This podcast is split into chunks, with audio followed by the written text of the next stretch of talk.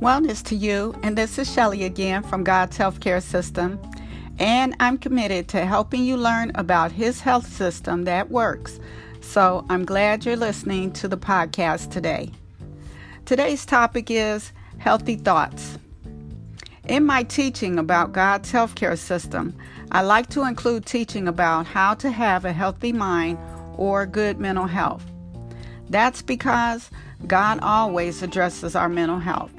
He doesn't want us to have mental illness, neurosis, or psychosis, or for us to be practicing insanity.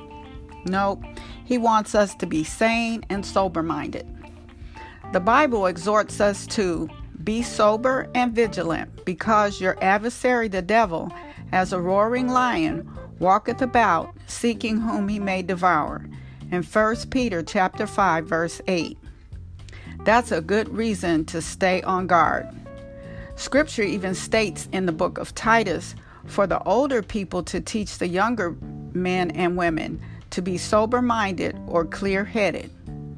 The Bible lastly tells us what to think by saying, And now, dear brothers and sisters, one final thing.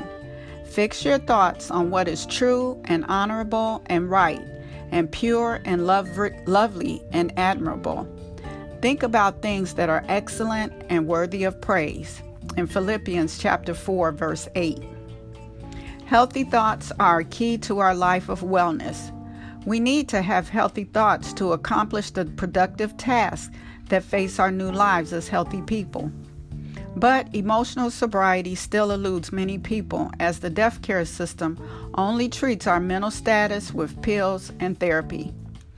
I was once told by a Bible teacher of mine that if I wanted to cleanse my mind, I should read the Bible. Imagine that. She knew that getting my thoughts right had to be done by going to the appropriate standard, and that the use of God's Word is able to transform not just the heart, but the mind. But how do we work on unhealthy thoughts? Well, first, by listening to what's going on in our heads. Yes, a conscious effort to listen to my mind and determine what's going on up there. My thinking cannot just happen and I not be affected by it. As I have said before, we get hundreds of thoughts a day, and an assessment of what they are is imperative. I receive a thought before it becomes an action, and many just react to the many negative thoughts that come to their minds. You can make a list and categorize your thoughts for a day or two. Make four columns like a critical thought column, loving or God thought column, false self or addictive or codependent thoughts, and a column for my thoughts. You will be surprised at the junk that you may be responding to and believing that are guiding your actions and outcomes. Some of us are badgered and plagued by unhealthy thoughts that lead to depression and hopelessness, and some of those thoughts aren't even true or reality. Did you know that many of your thoughts are coming from God and He wants to guide you and answer those prayers you've been sending up? Yep, and second, after your assessment, see what the score is. Are you more negative thinking or positive thinking? You know, we may even be agreeing with seemingly good things that aren't true, like I'm the best or I'm bad, I'm bad, like Michael Jackson used to sing, when we're really just average. If your thoughts are good ones most of the time, then you will notice that your believing and your actions will be producing good results. An antidote to negative thoughts is self talk. Yes, Talk back to those negative thoughts that are negative old messages from your past and speak healthy thoughts. Get a game plan together and decide what you will say when the thought, like, I'll never make that kind of money or I can't learn to do that, comes to call you.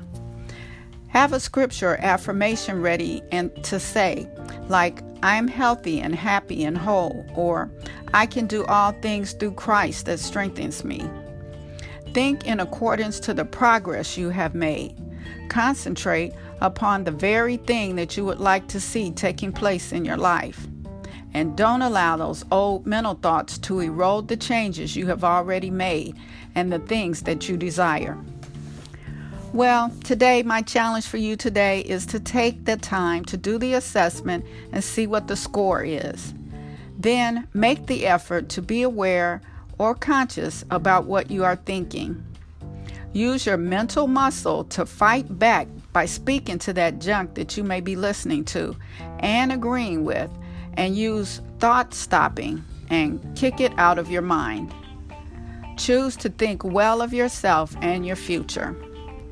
My prayer for you today is that you will begin to master your thought life that leads to the wellness that you deserve.